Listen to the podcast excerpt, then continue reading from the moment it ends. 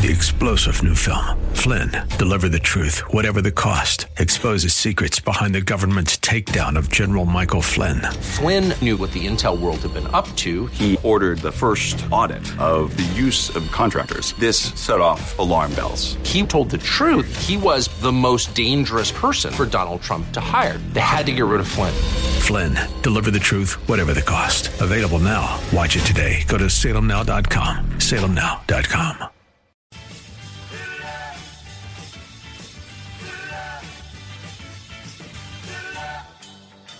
Thinking about healthcare these days? Well, you're not alone. And it seems that getting real information about the state of our medical system is tough to come by.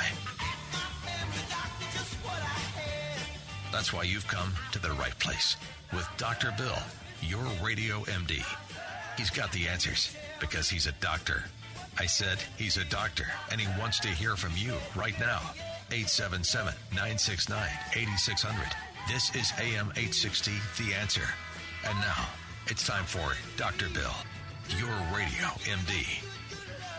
Hey, I'm back. This is Doctor Bill, your radio M D, recovering still from my recent abdominal surgery. And last week I broadcast from my hospital bed at Saint Pete General Hospital. Give those guys a little shout out for being so good to me. And I thought today, since I don't have a guest, I would share my ordeal with you. Uh, but first, we have to put it into perspective.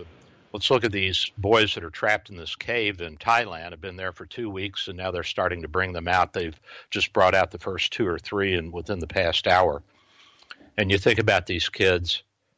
Two weeks, no food, in the dark, thinking they're going to die. And uh, when the divers got in there, they were in apparently pretty good spirits. So, you know, you got to keep your head up in life. That's, that's the bottom line, and never give up hope. And people said to me, did it hurt? Weren't you afraid? You know, all those things are not relevant once you make it through the tunnel, whether the tunnel is a real cave with water and passages, or whether it's a major problem in life like major surgery with complications and being in the I C U. So you make it, you make it. And uh, that's the bottom line. And like Bill said before the show, horseshoes and hand grenades are the only thing that count, and close, of course, nuclear bombs, too. You want to try to avoid that, get, get at least fifty to one hundred miles away from the epicenter. So let me tell you about my ordeal. It's it's fascinating. Uh, even I am amazed at what I went through. So it was Thursday, three weeks, three weeks and a couple of days ago that I, I went in for a ventral hernia repair. And a ventral hernia is uh, a hernia in the belly wall.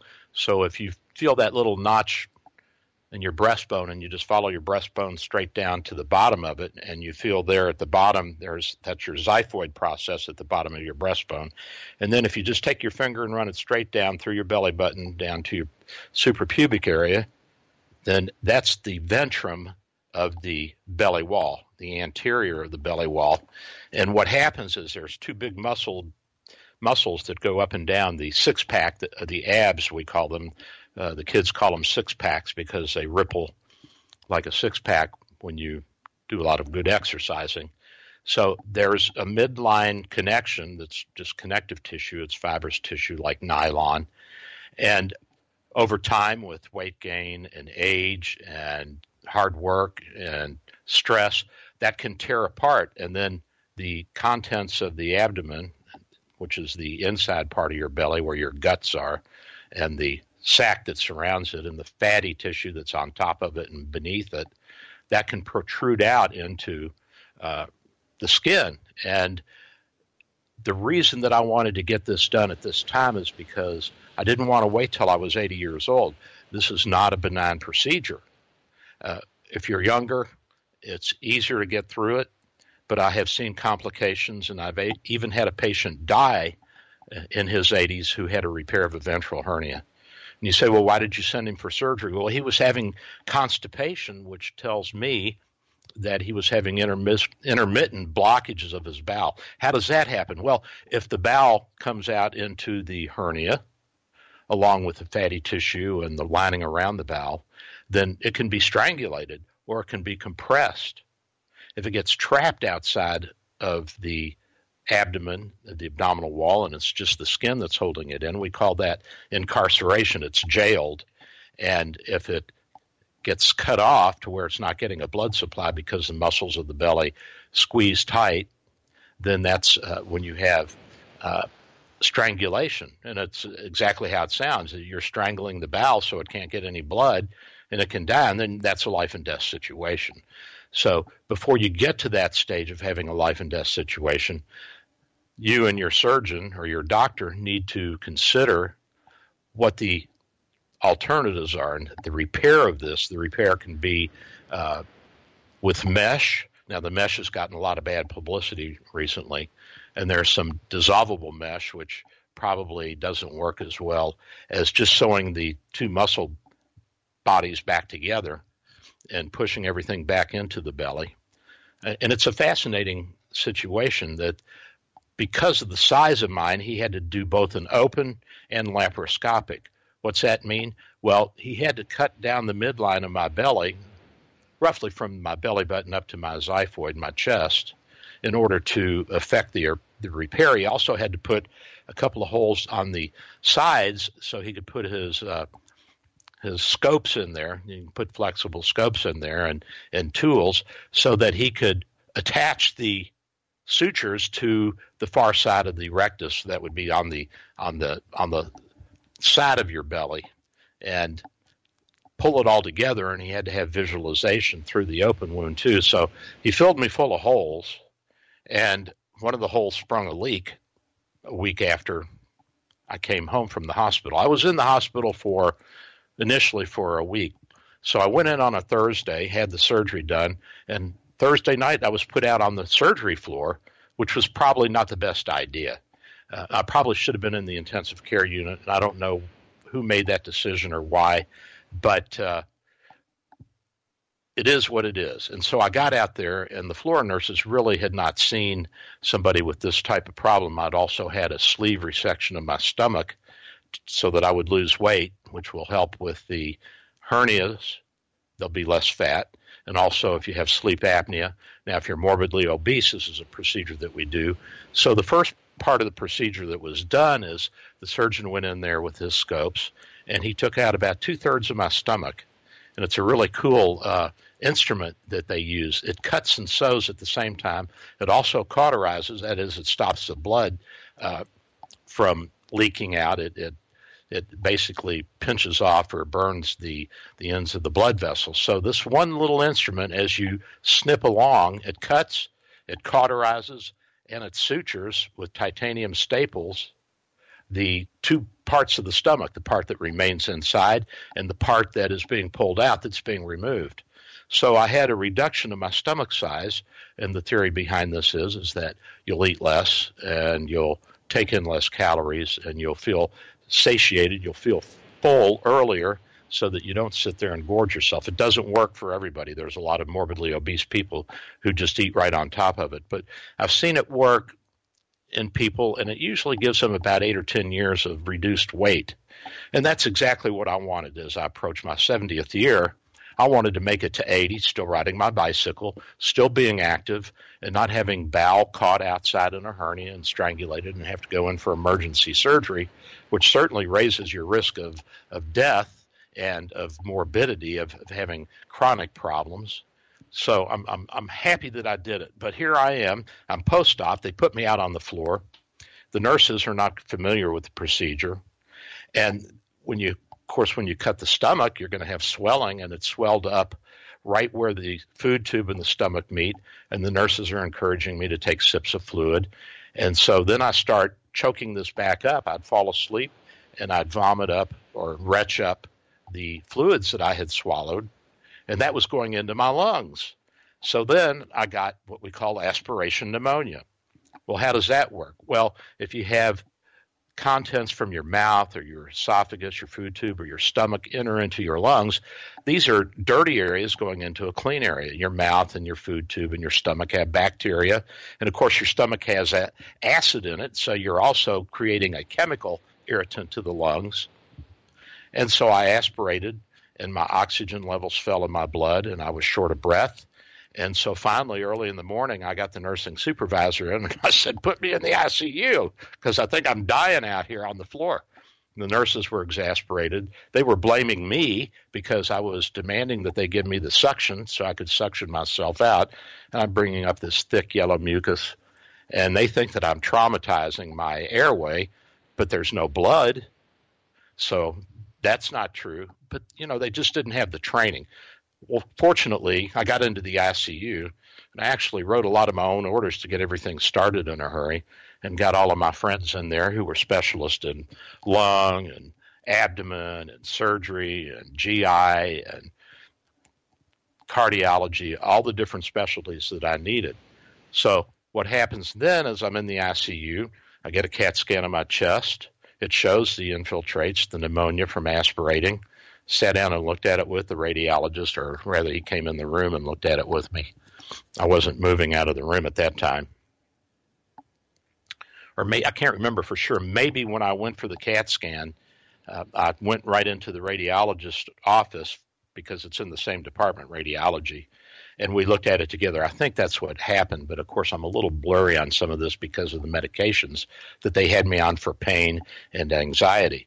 Not that I took a lot of it, but you know, you take a little bit and it goes a long way in a guy like me because I don't take drugs. I don't use sedatives. I don't use narcotics, just rarely. And so I had the aspiration pneumonia, and the interns who are very judicious in trying to do something, they were giving me I V fluids. And then I got water overloaded. My kidneys were slowed down a little bit, and I went into what we call atrial fibrillation, which is an irregular heart rhythm at the top of the heart. And my heart rate uh, at the bottom was about one forty to one fifty. And I'm short of breath off of what the interns had started and put me on amiodarone, which is a potent anti-arrhythmic. It, it is meant to stop the top of the heart from beating irregularly and get you back into a normal rhythm. Got the water medication in my veins, so I diuresed.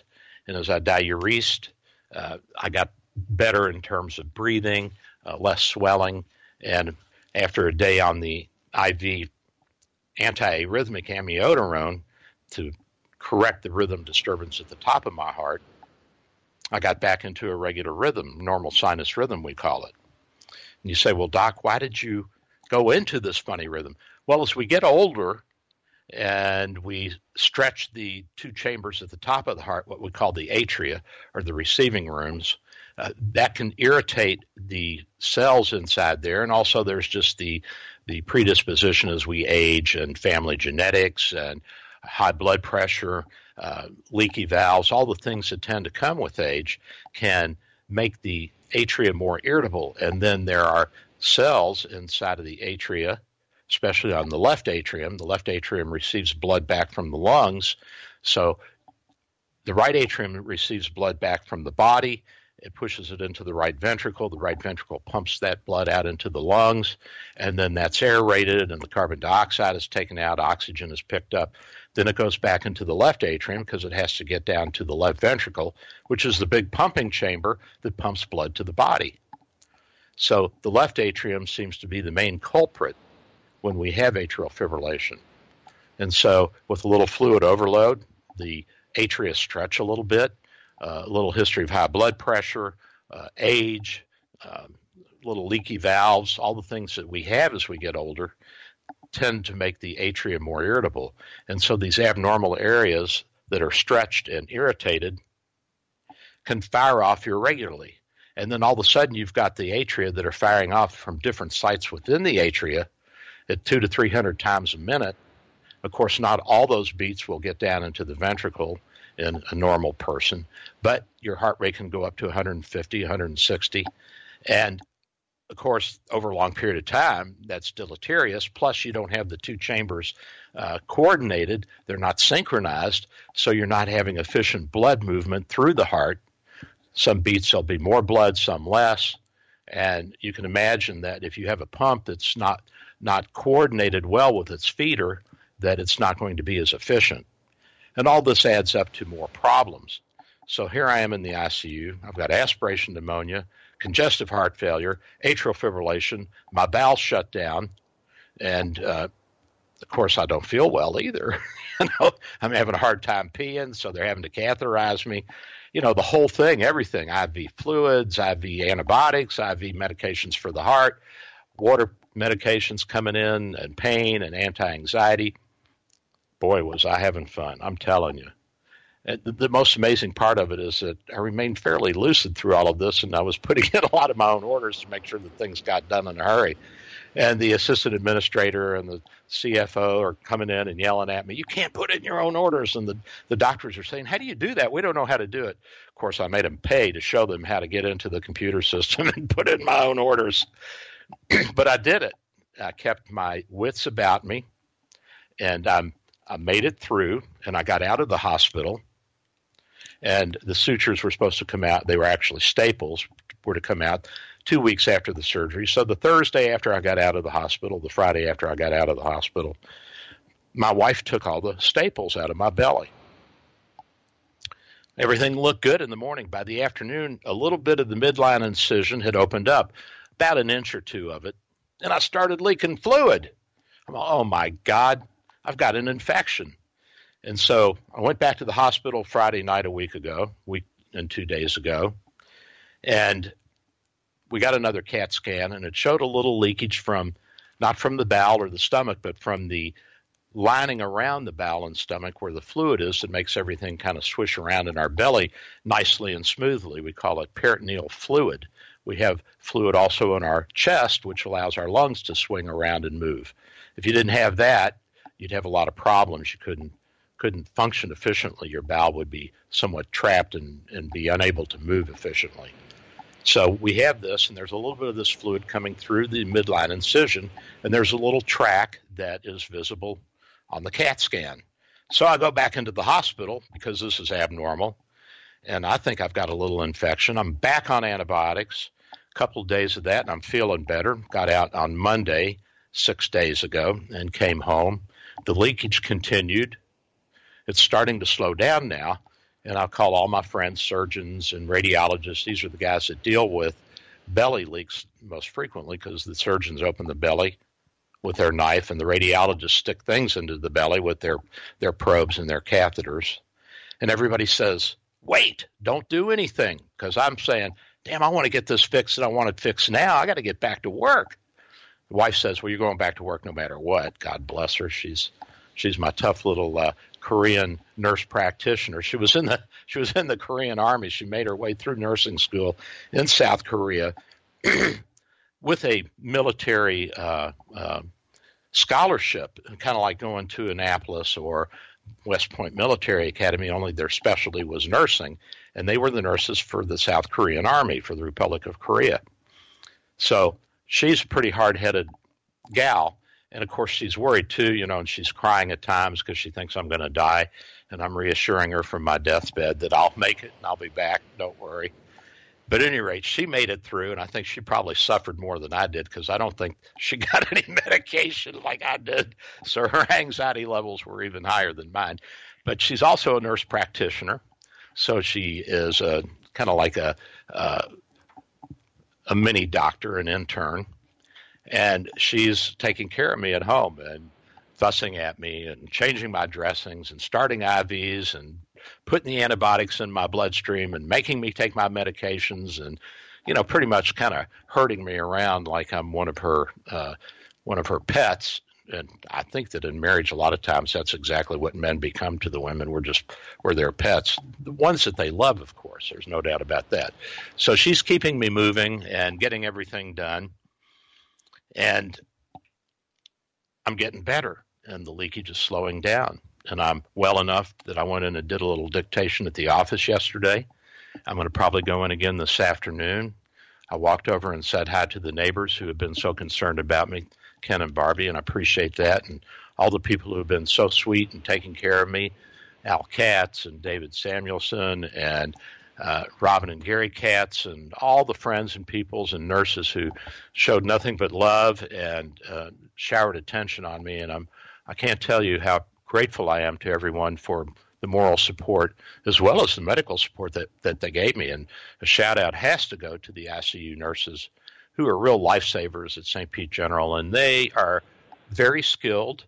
Uh, I was impressed with their ability to take care of any problem that came up, and I was also grateful that they uh, collaborated with me and discussed things with me.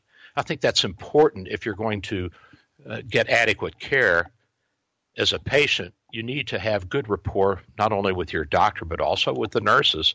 And uh, if you feel that your level of care is inadequate, you're more than uh, welcome to s- suggest to your doctor that you don't think you're getting the care you need, and you might need to be moved to a higher level.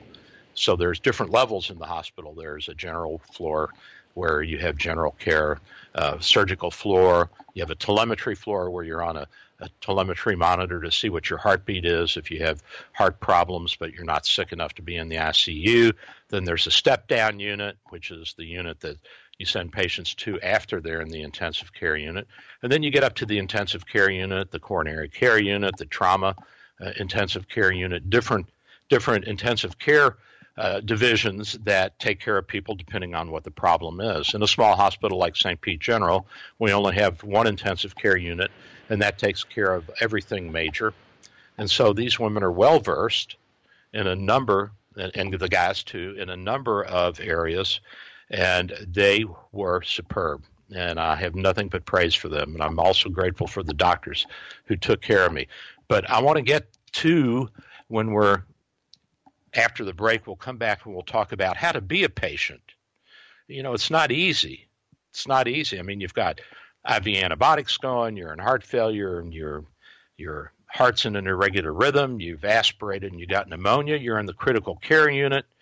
And then as you get better, uh, you get to the point of discharge, and there's the whole uh, shamil with discharge medications. It's complex, and what you're supposed to do. There's multiple doctors involved, and they may be giving contradictory orders, and they may be busy and not even reading what the other guy did.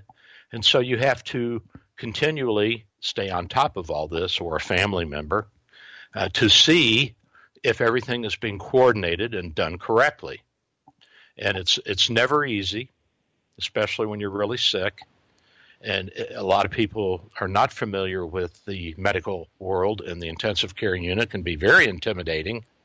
It wasn't for me because, of course, I've worked in the intensive care unit most of my career, and I have a good idea of what goes on and what to expect. But for the average layman coming into this setting, it, it is really a frightening thing. I can see that.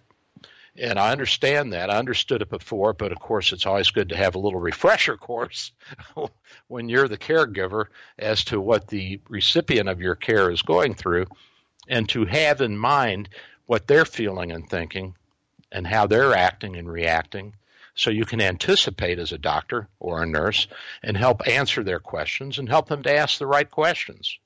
A lot of the questions I get are not really um, – they're not really on target because people don't have the medical expertise, or they're very anxious, especially when it's a loved one, and they're they're wanting you to reassure them that everything's going to be okay, and that's not always the case. You know, it's not always going to be okay. There are times when you have to be frank with people. You have to be honest, and you have to say, you know, it, it's it's bleak. I don't think they're going to survive this, or it's a terminal cancer, or the heart attack is so big that I'm not sure that we're going to be able to rescue it. Uh, it's too late, or you're in heart failure, and and there aren't many options left. And there, there are times when you have to go in and tell people, this is just not going to not going to work, no matter what we do. And but you always have to try. I mean, unless it's just tremendously hopeless, and you know the patient's going to, going to die within the next twenty-four to forty-eight hours. But a lot of times I'll go in and the family will say, well, what do you think? And they're not ready to let go. They're hesitant, and they're unsure, and they're afraid, and they they don't know what to do. And I say, well, let's give it another twenty-four to forty-eight hours. Let's see what happens with this treatment or this medication or this antibiotic. Even though I don't think they're going to make it, occasionally people turn around and they they fool me. So that puts the family at ease. And if they sign the form that says do not resuscitate, you know, do not perform C P R, and or the form that says comfort measures only, which means we stop everything except medications that will keep the patient more comfortable, like oxygen and morphine and anti-anxiety medication, uh, it's tough for a lot of people to do that because they feel like they're the ones that's, that are pulling the plugs on their family member, which is not true. And uh, what I always tell them, and I'll tell the interns to tell them this too, the house staff, and this is important that we let the patients know this. Ultimately, it's not their decision to pull the plug, to stop the treatment, to say it's hopeless. That's the doctor's responsibility. You're just giving the doctor permission to make that decision. In Florida, it's law. So I don't want any family members or any nurses or any interns or residents to think that it's their decision to make and that they're taking somebody's life by stopping the medical intervention that seems to be keeping them alive. Ultimately, it's my result, my responsibility, and the results and outcomes are on my shoulders and not on you, the family, or you, the power of attorney, or you, the person who is the caregiver. It is ultimately my decision. And there's a lot of little nuances that happen in the intensive care unit that we need to know about as we're aging and getting sicker and having more problems where it requires us to go in for surgeries and for therapies and treatments for stents in our arteries and uh, resection of cancers and all the various things that pop up when we're critically ill and having problems. I'm going to take a break at this point and grab a cup of Joe, and when I come back, I'm going to fill you in on how to be a good patient, especially if you're in the intensive care unit. If you have any questions, by the way, you can call in and ask me. I am at eight seven seven, nine six nine, eight six zero zero. That's eight seven seven, nine six nine, eight six zero zero. And if you have questions about being a patient or how to survive an intensive care unit, you can feel free to call me after the break. I'm Doctor Bill, your Radio M D.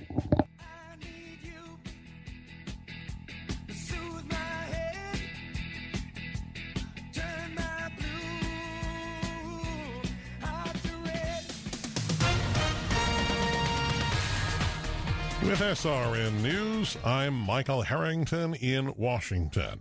There are unconfirmed reports now that at least six boys, those ones that were stuck in a cave in Thailand along with their soccer coach, have been rescued today by the efforts of the Thai military. Twelve boys in all and the soccer coach in there. We're getting unconfirmed reports that perhaps as many as six are free and the rescue operation continues. It is dangerous and it is tedious. Secretary of State Mike Pompeo has been talking with Japanese Foreign Minister Taro Kono. They have confirmed how the two nations are working with South Korea in a joint effort to achieve a denuclearized North Korea. North Korea has been balking lately on some issues. And authorities have released the names of a couple killed in an explosion in their New Jersey home yesterday, a seventy-three-year-old and a seventy-two-year-old. It's unclear what caused the blast.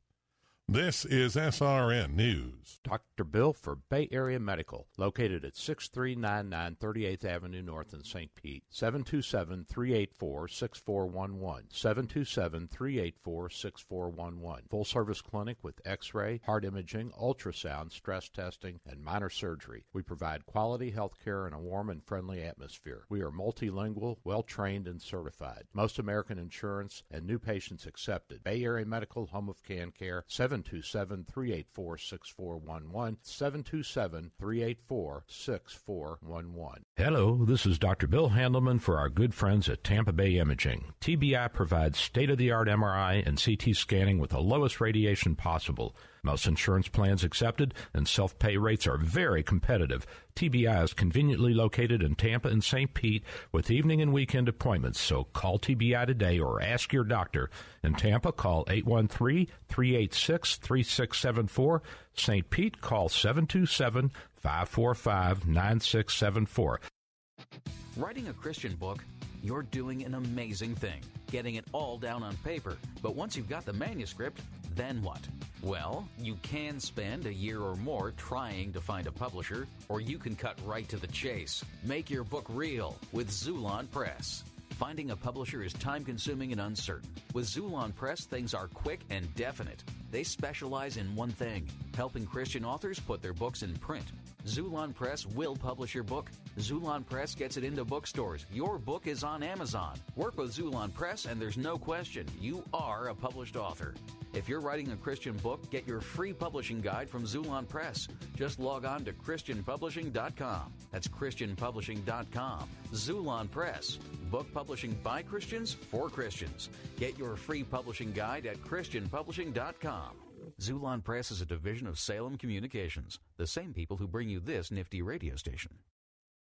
Do you love a hot dog or hamburger at the ball game? Then you need to bring your appetite to Spectrum Field every Monday. Your fourteen dollars ticket includes all you can eat. That's right, you can chow down on all of your ballpark favorites like hamburgers and hot dogs and many other concession favorites. All you care to eat. Just fourteen dollars gets you a ticket to the game and all you can eat. Make sure you come hungry. Visit Threshers Baseball dot com. Threshers Baseball. Get hooked.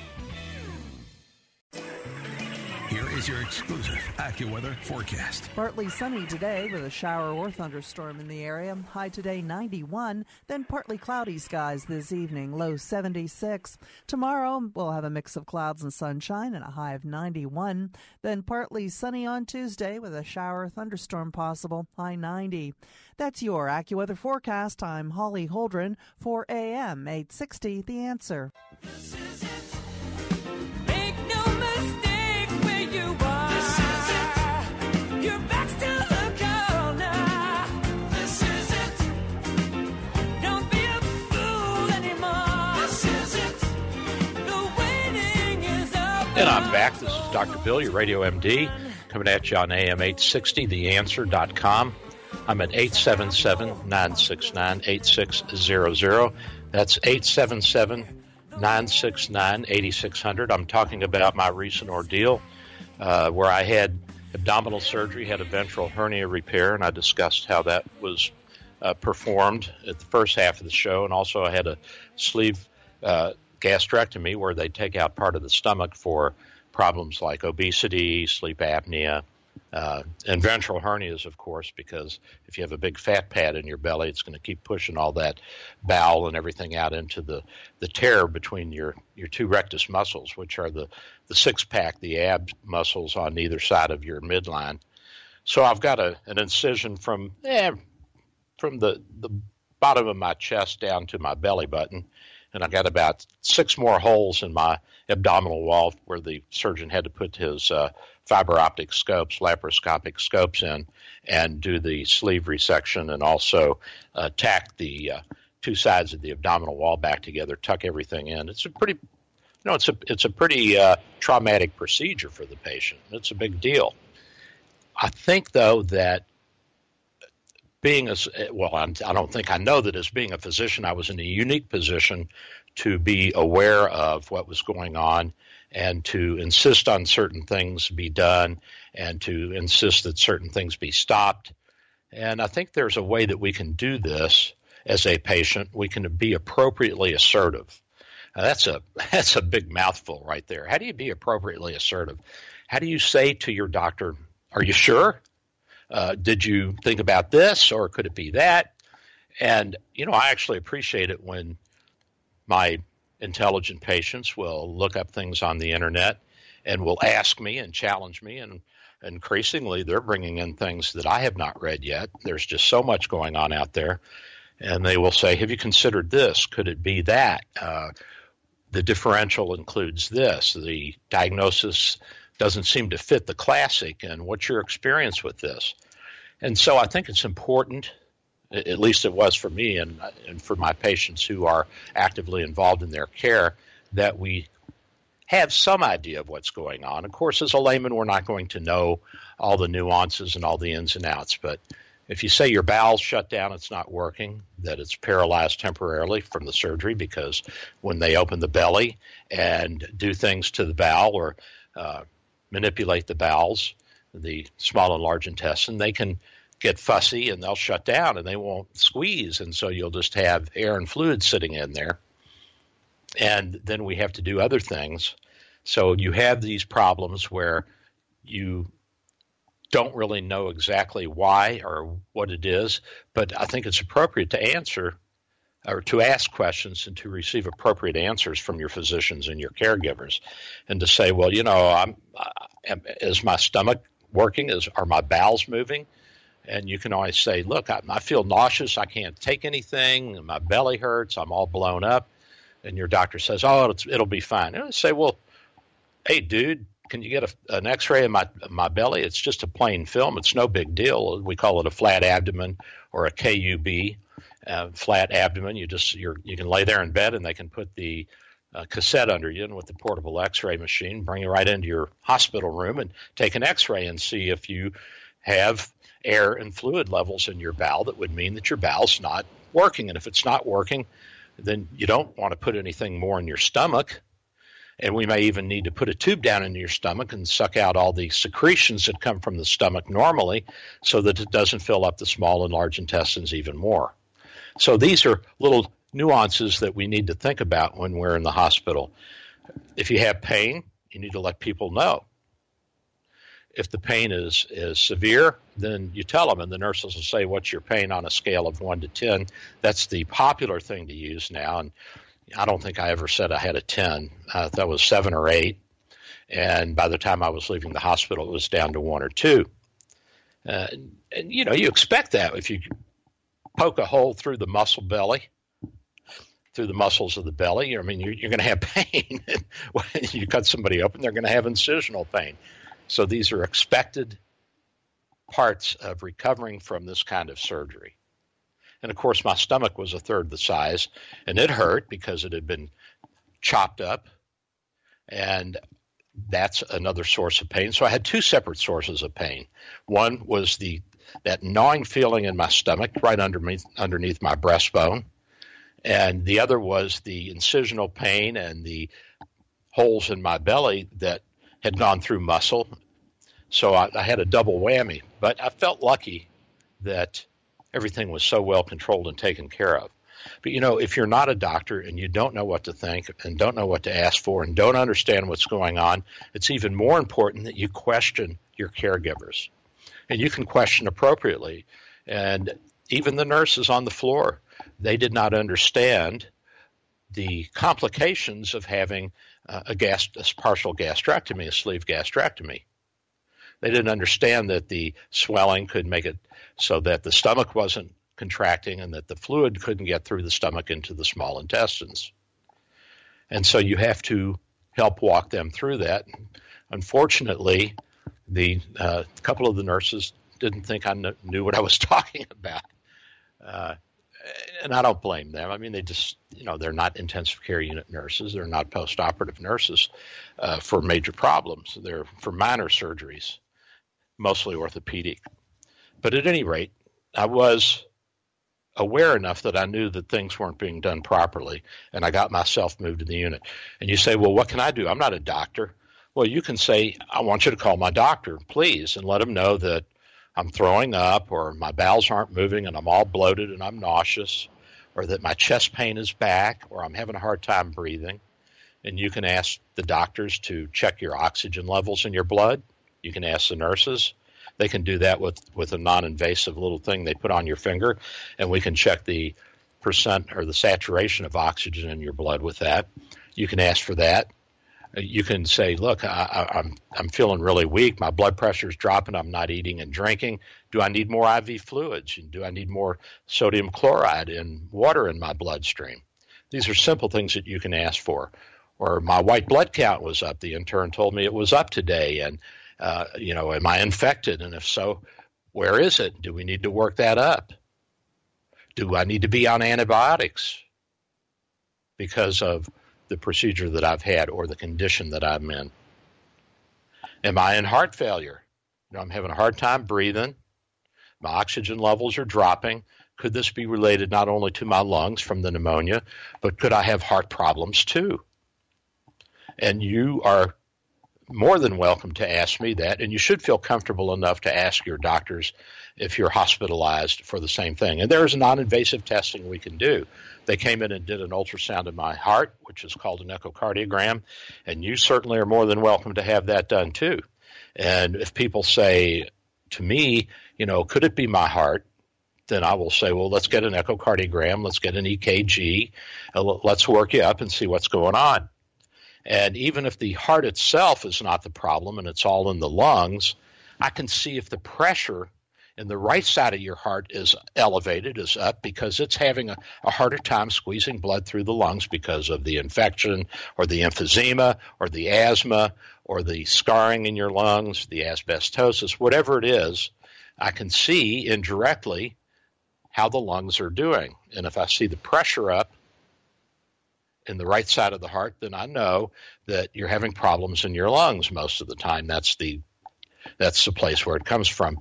Rarely we'll see a blocked uh, uh, valve that goes out of the right ventricle and leads into the main pulmonary artery, the artery that goes to your lungs, but those things are usually picked up in childhood and neonatal. They're congenital diseases, and rarely do we see those in adulthood.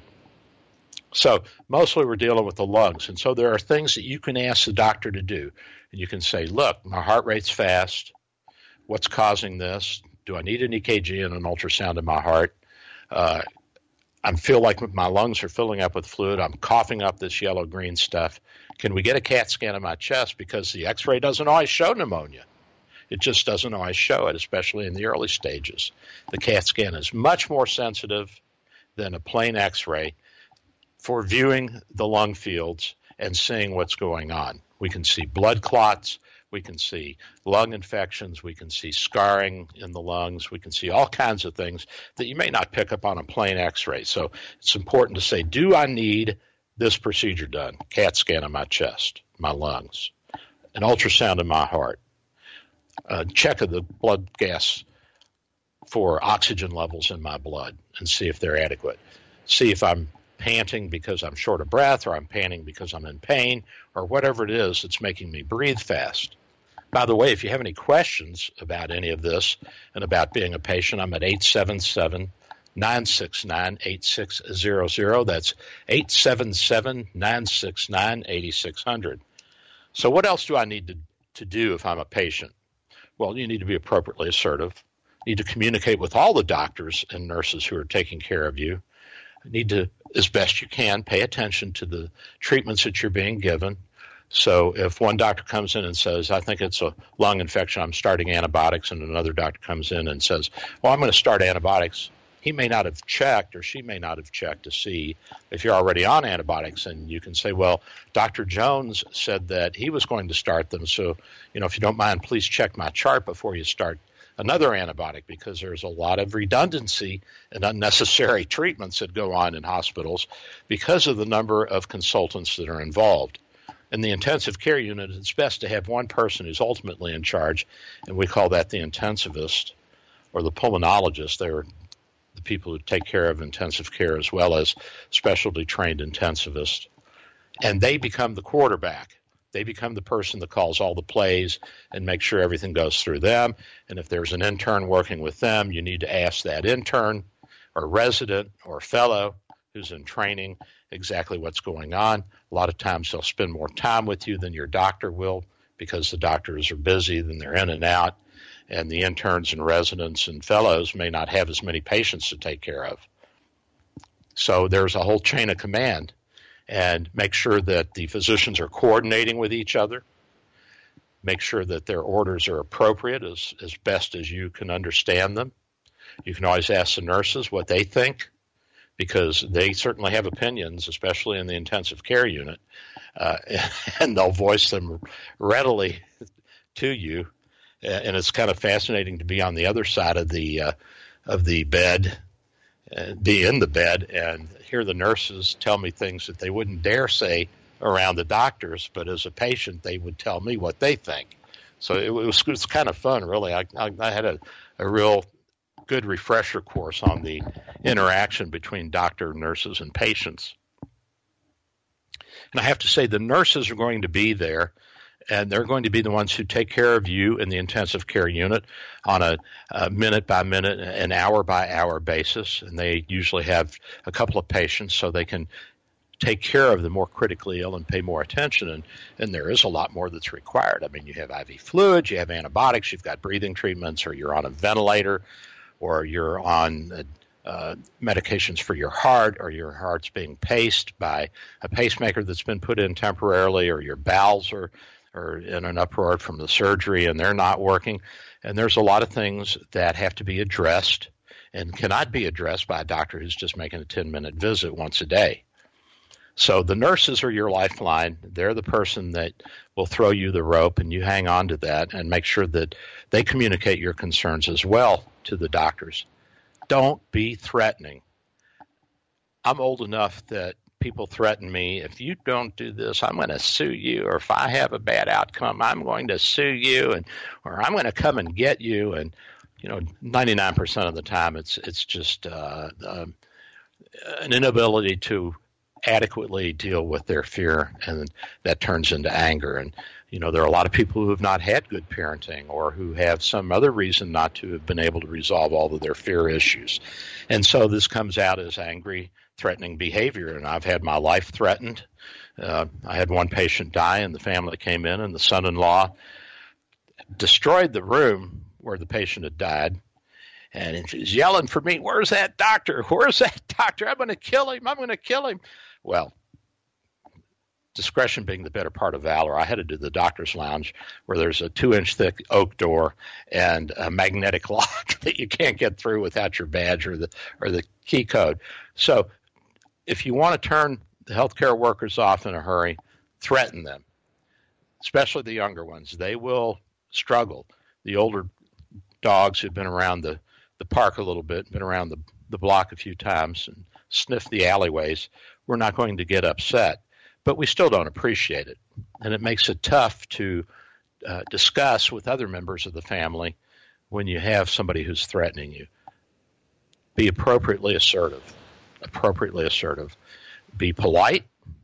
Uh, it's okay to be persistent until you feel that you've had an adequate answer. Be uh, direct. Uh, try not to tell the doctor your life story when they're asking you, "What's the problem?" You know, Be, be more focused on, I woke up this morning with a bellyache, and uh, then I had a, a stool that had, was black and tarry, looked like I might be bleeding in my stomach, or I had bright red blood coming out in my stool, or my urine, or I'm throwing up blood. And then say that, you know, I've had a little bit of a gnawing in my stomach lately, and I tried some over-the-counter medications, some antacids and some Zantac and Tagamet, and that really didn't fix the problem. But if you start saying, well, a year ago, my sister came in town and we had a big fight. And after that, I started binge eating, and then I got drinking, and rah, rah, rah, rah. I mean, you get all these things going and you give the story over the past year. Uh, you're, you're not going to help the physician to focus down on what the real problem is. So try to think about what it is you want to say and the questions you want to ask before the physician comes in the room. You can always ask the nurses for some support in that area, and they can help you in, in knowing how to address the physicians. Be grateful.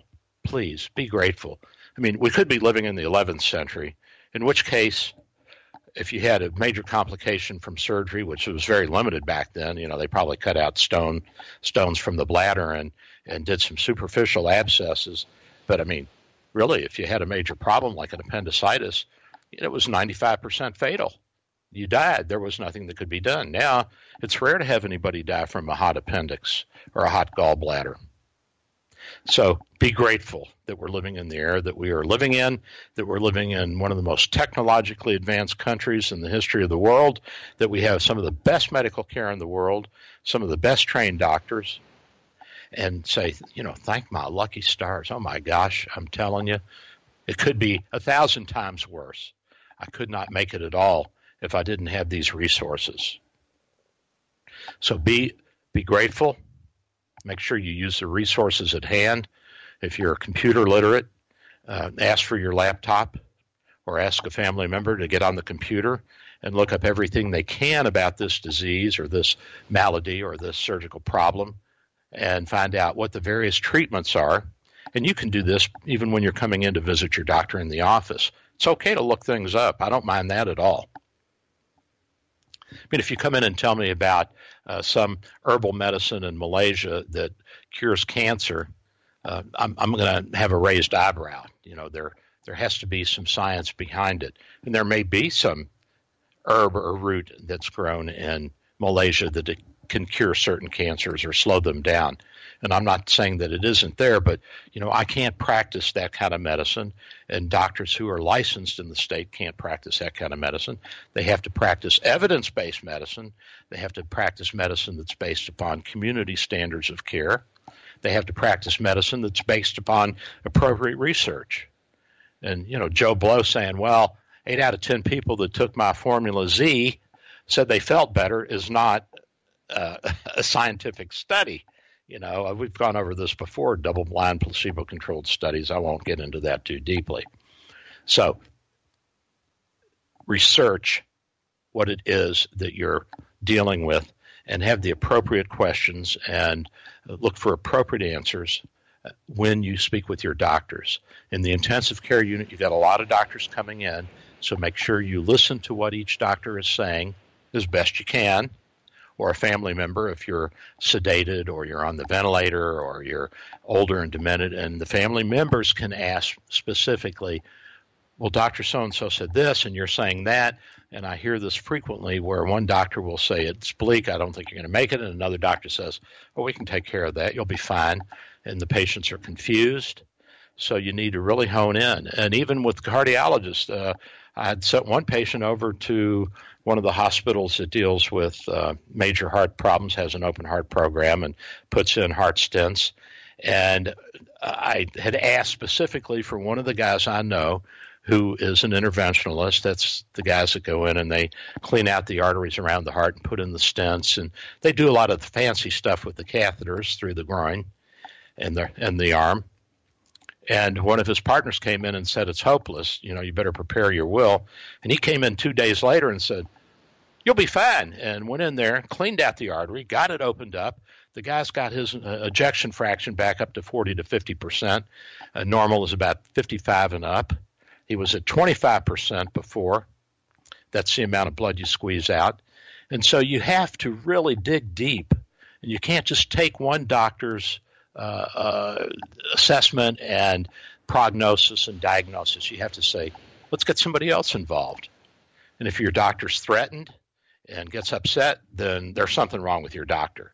Now, the surgeons are more likely to get upset than, than the medicine men are because they're more the fighter pilots, and the medicine guys are more the bomber crews, the cardiologists, the nephrologists, the general internists, family practitioners. The surgeons are more the jet fighter pilots, and they think they can come in there and blast away all that disease, and you'll be better in no time. It doesn't work that way. So it's okay. Say, so let's get a second opinion, or uh, do you think I need to see somebody? And I have a lot of my patients have dermatologic problems, which we deal with in the office, and they say, do I need to see a dermatologist? And I say, no, I can take the skin cancer off here. I can even put on a little skin graft, or I can do this, or I can do that. And a lot of doctors have that armamentarium, that ability in their office to take care of problems, which will save you a trip to the dermatologist. Now, if, if, if they say, look, you got a, something in your lung that's not normal, shouldn't be there, you say, should I see a, a specialist? You'd better say, yeah, we need to get the pulmonologist involved. We need to get the CAT scan. We need to, uh, if that comes back positive for a cancer or a tumor, we need to get the oncologist, the specialist in, in cancer involved. There's a number of people that have to be involved. The radiologists may be the ones that do the biopsies of the lumps and bumps inside our chest or belly because they have long needles and they can visualize the different organs with their various diagnostic modes, C T scan, X-ray, ultrasound, M R I. All these things are available to the radiologists, and they use these things frequently and do a good job with it. So you ask, do we need to get somebody else involved? Do I need this CAT scan? Do I need this X-ray? What about this medication? My sister-in-law is a nurse, and she read that with this uh, diagnosis that this new medication is being tried. Do you know anything about it? And don't forget to say please and thank you. Don't forget to say please and thank you. You know, those two words will go further than anything I know. And a smile will win you more friends you could ever want. So just a, even a brief smile when you see somebody, even somebody you don't like, if you smile at them, you know, most of the time they're going to respond and smile back. And so it's a good icebreaker whether you're sick with your doctor in the intensive care unit or whether you're uh, at the office and trying to deal with difficult uh, coworkers or employees or employers. Put on a little smile, baby. Brush that smile up. Getting close to the end of the show. Uh, what do you think, Bill? Did we tell it well today? Those are it. Magic words that never get old. I, I'm glad you brought that up. Yeah, yeah, it works. Uh, you know, there's some people that are sourpusses, and they're never going to say that. By the way, the woman I had on last week, she wanted me to say that she was a little bit over on her estimates of the quarterly cost of her thyroid medication. thyroid medications, but uh, I told her I didn't think that that was as important as the fact that they were just expensive and that we need to figure out ways to get people help cheaper. And, um, you know, I'm exploring and contemplating that. Don't forget to ask for self-pay rates when you go to your doctor or your hospital if you don't have insurance. Love you guys. Appreciate you being with me this week, and I will be with you next week. I'm Doctor Bill, your Radio M D. Three-star General Michael J. Flynn, head of the Pentagon Intelligence Agency, knew all the government's dirty secrets. He was one of the most respected generals in the military. Flynn knew what the intel world had been up to. He understood its funding. He ordered the first audit of the use of contractors. This set off alarm bells.